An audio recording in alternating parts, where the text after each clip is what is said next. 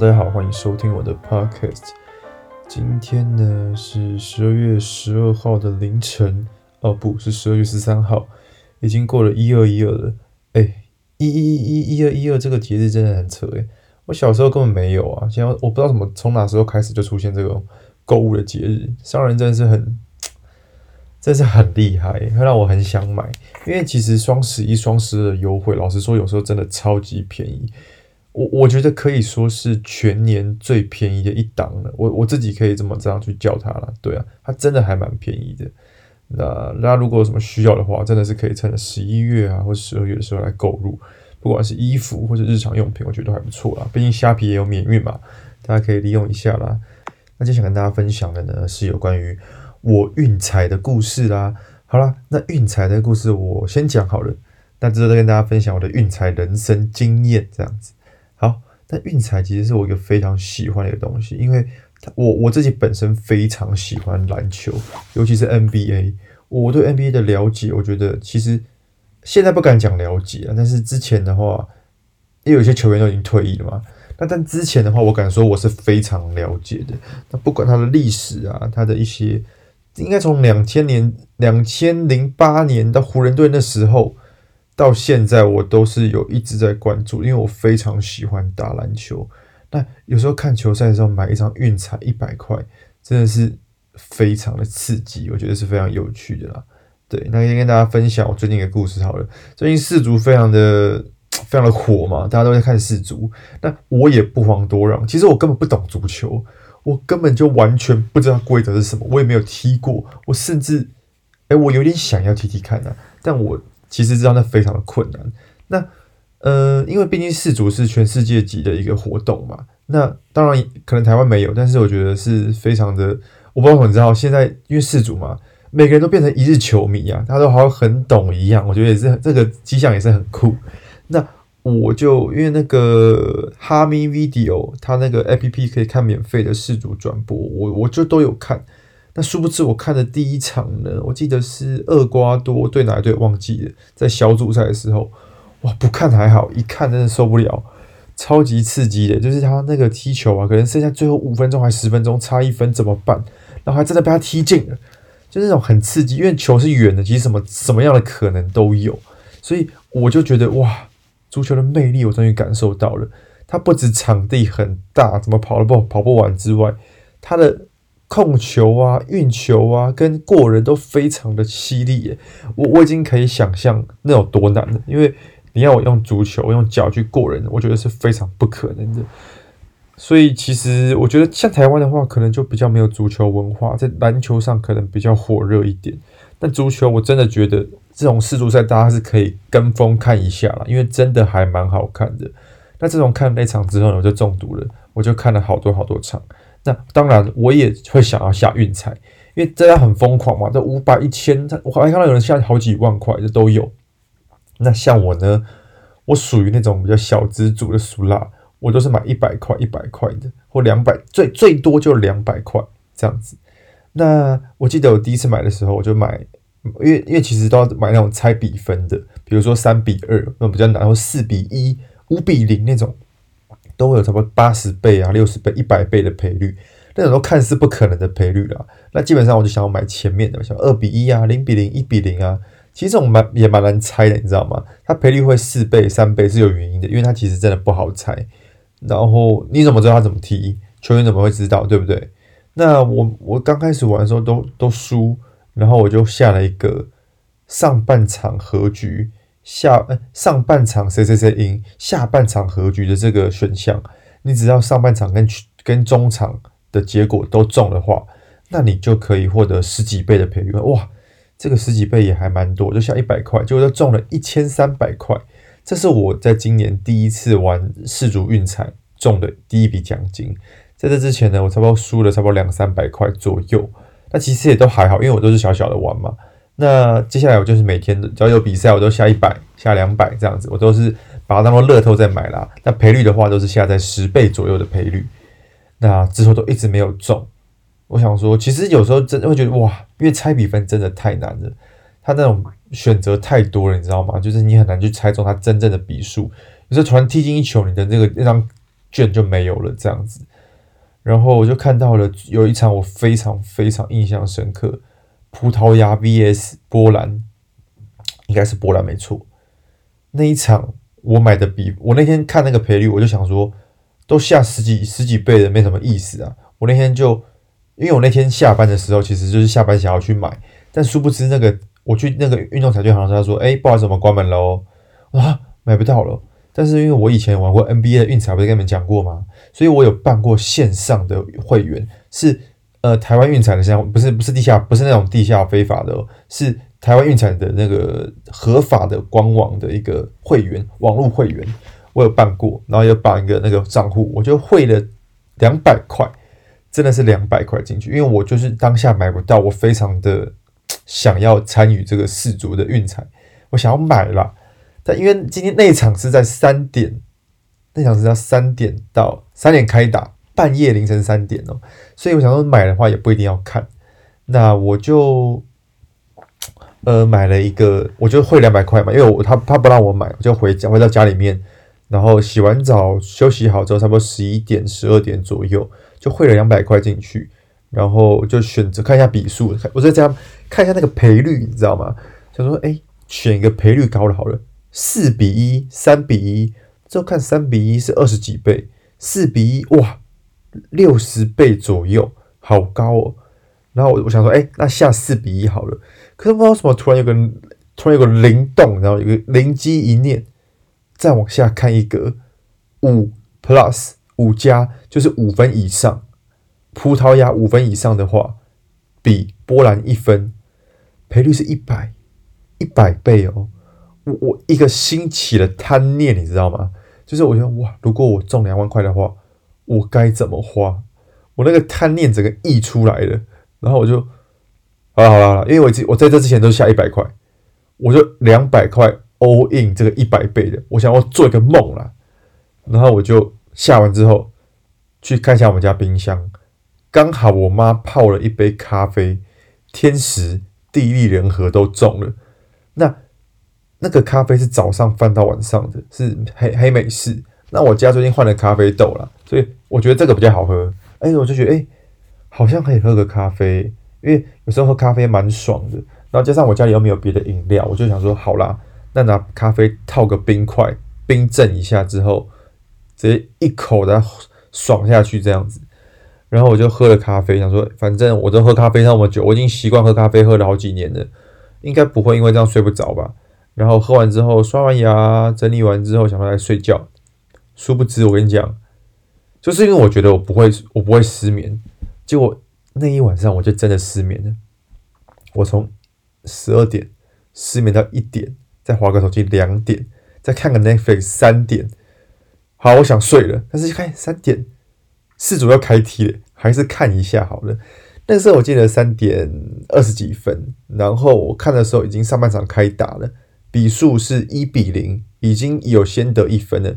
得一分的是葡萄牙，不知不觉看着看着，二比零、三比零，葡萄牙疯狂得分，是疯狂得分，而且是上演帽子戏法，有个新的算是代替 C 罗的那个代替 C 罗的那个新的小将，他直接上演单场三颗的帽子戏法，在就在我下的那一场。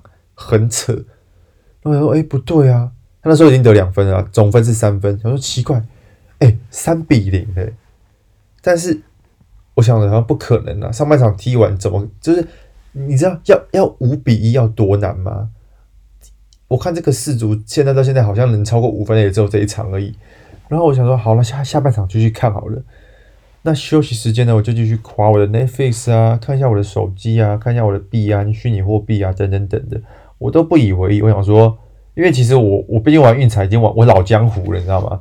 有时候篮球说哇，好像离我下的比分越来越近了，但还没有踢到结果，都很难说，说不定下半场都没有得分啊，三比零，那我还是没有没有中啊。那我就想说，好，开打，下半场开打了，哎，又进了，好像是四比四比零，然后哎，哇，太扯了吧，波兰也进一球。四比一，我想说太扯了，因为那个时候我记得是还有三十分钟以上，才刚开始没多久而已，就已经比数变成四比一还是三比一了，非常的接近。哎，好像是三比一。然后，呃，就我想说，怎么可能？葡萄牙再进两球以上，会不会太扯了？我因为我在今年看世足没有看过这么高比分的。然后，葡萄牙上演帽子戏法，又进一颗，然后再进一颗，然后你知道，在五五比已经达到五比一的时候，还有快三十分钟，你知道吗？很扯的一件事情哎。我想说，哇，五比一嘞！如果葡萄牙都把门框守住的话，我就能拿到两万块。你知道那？你知道我一开始还有点困了，想睡觉了。看到那个五比一，我整个心脏跳超快。我想说，哇，波兰不要进球，不要进球，不要进球！就他每次只要踢到门口的时候，我就哇，我心脏跳超跳超级快，超级快。然后好几球守门员都挡下来，我心脏真的快停了。最后呢，我想说，哇，葡萄牙赶快守住，拖住就好了。要拖二十几分钟，超痛苦。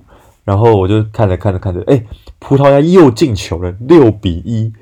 我的天呐，我真的快疯掉了！我说你干嘛踢进啊？你继续守就好啦，根本就不需要把它再进了，你只要守住，我就有钱拿了。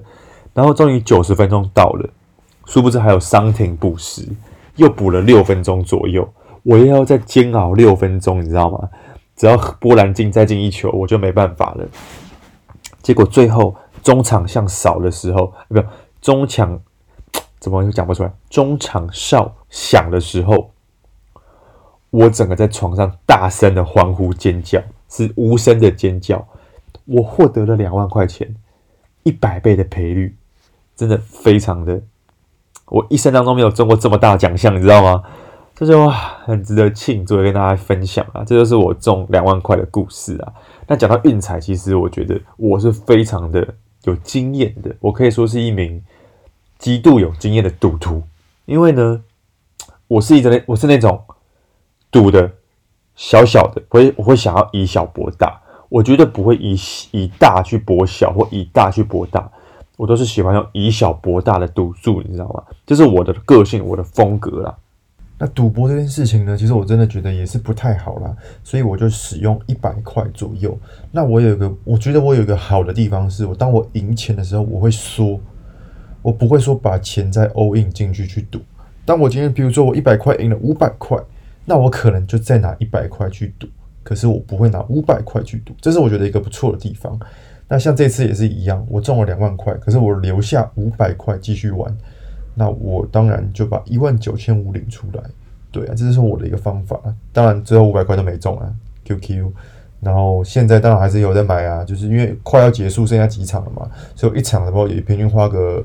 两百到三百、四百不之间不等的金额去玩，那我都基本上没有，我没我应该没有一单下过一千块过了，就是我不太敢。那我都是我觉得是可以，而且我觉得买有个重点是你一定要看球，你如果买了不看的话，那真的是赌注。可是如果你买了要看球的话，那个乐趣真的是无法跟你形容，你知道，真的蛮有趣的。因为因为你可能买的是你支持的球队，那你当然需要他赢赢球嘛，所以当你买的时候，你可以增加这个球赛的刺激感，我觉得是还不错的啦。那讲到赌博呢，还是适量就好了。我也认识过有朋友赌博赌到真的是身败名裂，跟大家到处借钱的，那真的是非常不好的一个示范。然后讲到赌博，有个蛮好笑的故事，就是哎，我大学的时候，我记得，因为那时候其实因为我没有打工嘛，那没有打工的话，其实每个月的钱就是爸爸妈妈给的，就是零用钱这样。那如果今天真的没钱的话，其实就会比较麻烦，会比较硬一点。用来台中读书会没有钱吃饭。但是我记得我有一个月非常沉迷于赌运彩，这是一个不好的示范啊。但是我跟大家分享一下，我其实也没有赌很多，我就是每一天都花一百块去买运彩赌 NBA。然后我记得那时候，因为我在台中，在沙鹿那边比较偏远一点，那我没有骑车，所以呢。我的运彩店离我走路的地方差，离我住的地方差不多走路要二十五分钟到三十分钟左右，其实蛮久的。但我每一天都走去，我每一天都走去哦，很扯，对不对？然后每一天都走去买买买买买。那其实那时候我都很贪心，我都串两三关以上。其实这真的是光中一关就有难度，来串两三关。那因为就是这样串的，所以导致我很长时间没有中奖，其实蛮，我我是觉得蛮蛮蛮不好的啦。那 最后呢，呃，当我的账户剩下一百块钱的时候，不是讲我身上才一百块钱的时候，那账户也没有钱了嘛，我居然还选择把它拿去赌。我买了四关，总共是一二三四四关哦，然后就是大小分啊、胜负啊，我都买。然后买完之后一百块，好，我那天就真的肚子蛮饿的，然后还好家里还有一些泡面之类的，就吃泡面。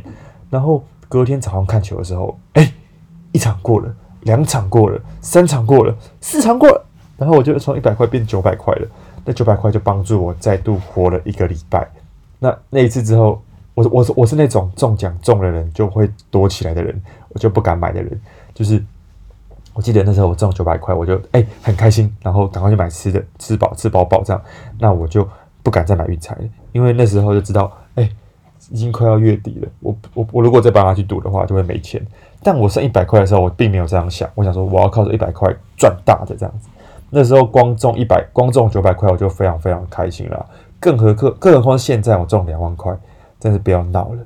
其实我还蛮喜欢玩刮刮乐啊，像过年的时候玩刮刮乐啊，或者是一些你懂吗？一些有趣的，比如说嗯，什么 bingo bingo 啊，大乐透啊，我都蛮想要中大奖的，但我就没有那个命啊。像我刮刮乐，我记得我最多只有中过两千块而已，我没有像别人中过五千、七千、一万、两万那种都没有，我就只中过两千块钱。所以呢，还是认真赚钱，认真工作。如果我真的有机会赚大中大奖的话，也就是呃身外之物啦，就是把它当做自己的 bonus，这是最好的。只是我目前觉得生活最平顺的一个方法。你把它当做一个就是你赚钱的方法的话，基本上是不太可能的啦。对啊，好，那今天就是跟大家分享我的运财故事就到这边啦。想跟大家来聊聊最近的状况、近况啊，然后聊一些生活上的事情。其实我找了新的工作。做到现在已经快半年了，我自己是还蛮适应的，因为业绩不好或业绩好，其实我觉得，嗯，我我会蛮在意的原因，是因为我把它当做一个游戏，希望是可以我会完成做得好的，做得好的话，其实做什么事情都比较顺利啦。那如果真的做不好的话，当然就是，哎、欸，老板的话也会觉得比较在意啊，这个我也能理解啦，这是很正常的一件事情。所以呢，最近真的唯一要抱怨的只有就是周末不能去教会，因为服务业嘛，周末都是不能休假的，那就比较嗯比较不好一点啦。就是还是希望可以回到教会当中，会是我希望的。当然，嗯、它是硬性规定不能休周末啦。我不知道这个有没有触到劳基法，但我也能理解为什么不能休周末，因为周末生意比较好。如果我休假的话，同事会非常辛苦。对啊，所以这个我也能理解，我觉得是蛮合理的。哎呀，希望之后可以礼拜天上晚班啊，然后早上去教会，晚上上班。虽然蛮累的，但是我觉得这是唯一的办法啦。那这份工作我应该是会继续做啦，因为我觉得是可以学到蛮多东西的。我自己是还得到蛮多东西的，然后对我的影片也有帮助。如果有一天我可以靠影片全职的话，那当然我会希望全职做影片是我的梦想嘛。对啊，但现在目前还是没办法了，而且还离非常非常远。是啊，还在继续努力中。然后，嗯，如果大家是有空的话，欢迎来到中山站的星光三月三馆。然后我在一楼的 Multi Play 当店员。如果你们有兴趣的话，都欢迎来找我，不管是试穿、消费或聊天都可以。那如果要送饮料的话，我不喝奶类的。好了，开玩笑的，不用送饮料了，太客气了。那其实呢，圣诞节快要到了。今年的圣诞节氛围非常的浓厚，可能是因为去年的关系，还有前年都是疫情，所以其实圣诞节并没有那么的热情。那今年真的非常非常的高涨啊！我觉得这个氛围啊、气氛都是非常非常好的。那我身为一个基督徒呢，也看到这样非常开心了。我觉得圣诞节是一个很值得庆祝的日子，是耶稣诞生的日子，所以我也是非常希望可以去到教会，然后来庆祝这个美好的日子的。那圣诞节我觉得交换礼物是必备的啦。然后今年我也参加了三场交换礼物，一个是跟王宁，我女朋友，还有一个是跟嗯高中同学。那我高中同学啊，我每年都会交换礼物，所以我就非常期待的。然后还有第再来，今年还有个跟个新的一托啊，就是跟我的创作者的朋友们，就是我阿伟啦、艾文，还有那个自然日卓，让他们交换礼物，我觉得也蛮期待的。那交换礼物的人，我觉得要送自己最喜欢的礼物才是最重要的。当然，呃，礼物的。不是重点啦，重点是礼礼物的不，重点不是礼物啦，重点是你那个感情，你知道吗？你精挑细选的那个过程，其实都可以感受得到的。那如果你今天送的礼物是很随便的话，其实当然就会很解，你知道吗？就像是如果你今天送一个，比如说吃的。然后还是那种你自己本来就有的，然后只是再从家里拿几包过来，那样真的很没有诚意，所以我是非常不推荐的啦。对啊，还是希望大家可以真的是认真的准备礼物，我觉得这个对我来说很重要啦。你如果是精心挑选的，我一定看得出来；但如果你是随便选选的话，我也看得出来啦。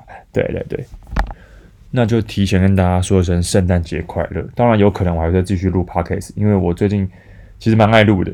然后有时候会想要找人一起录啦，但是因为找人真的太难敲时间了，有时候就决定自己录。然后如果有找到人的话，再聊一些比较有趣的话题，或者是讲一些好笑的故事。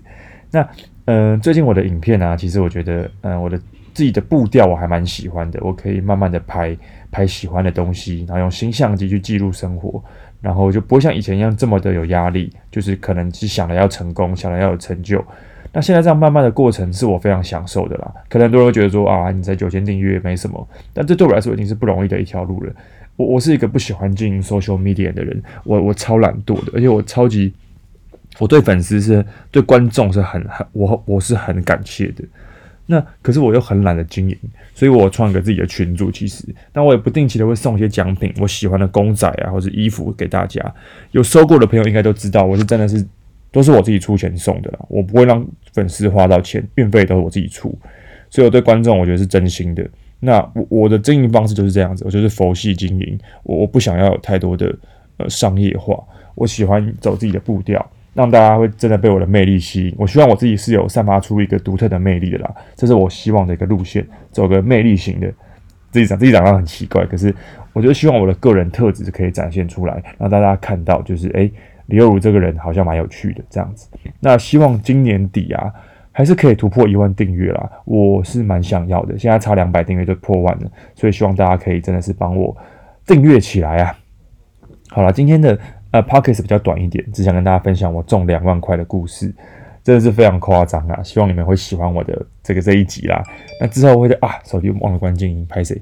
那之后会再找欧丽啊，找朋友来录 podcast，大家可以期待一下喽。谢谢你们收听，欢迎 follow 我的 IG L I Y O U L 以及我的 YouTube 频道灰尘村长，快破一万订阅了，大家订阅起来。如果你有任何问题的话，欢迎在 Apple Podcast 下面留言告诉我，我想要回复你们，因为每次。都是在那个 IG 上去问嘛，想要现在希望大家可以到 Apple pocket 下面留言，告诉我你的问题是什么啦。谢谢你们的收听，拜拜。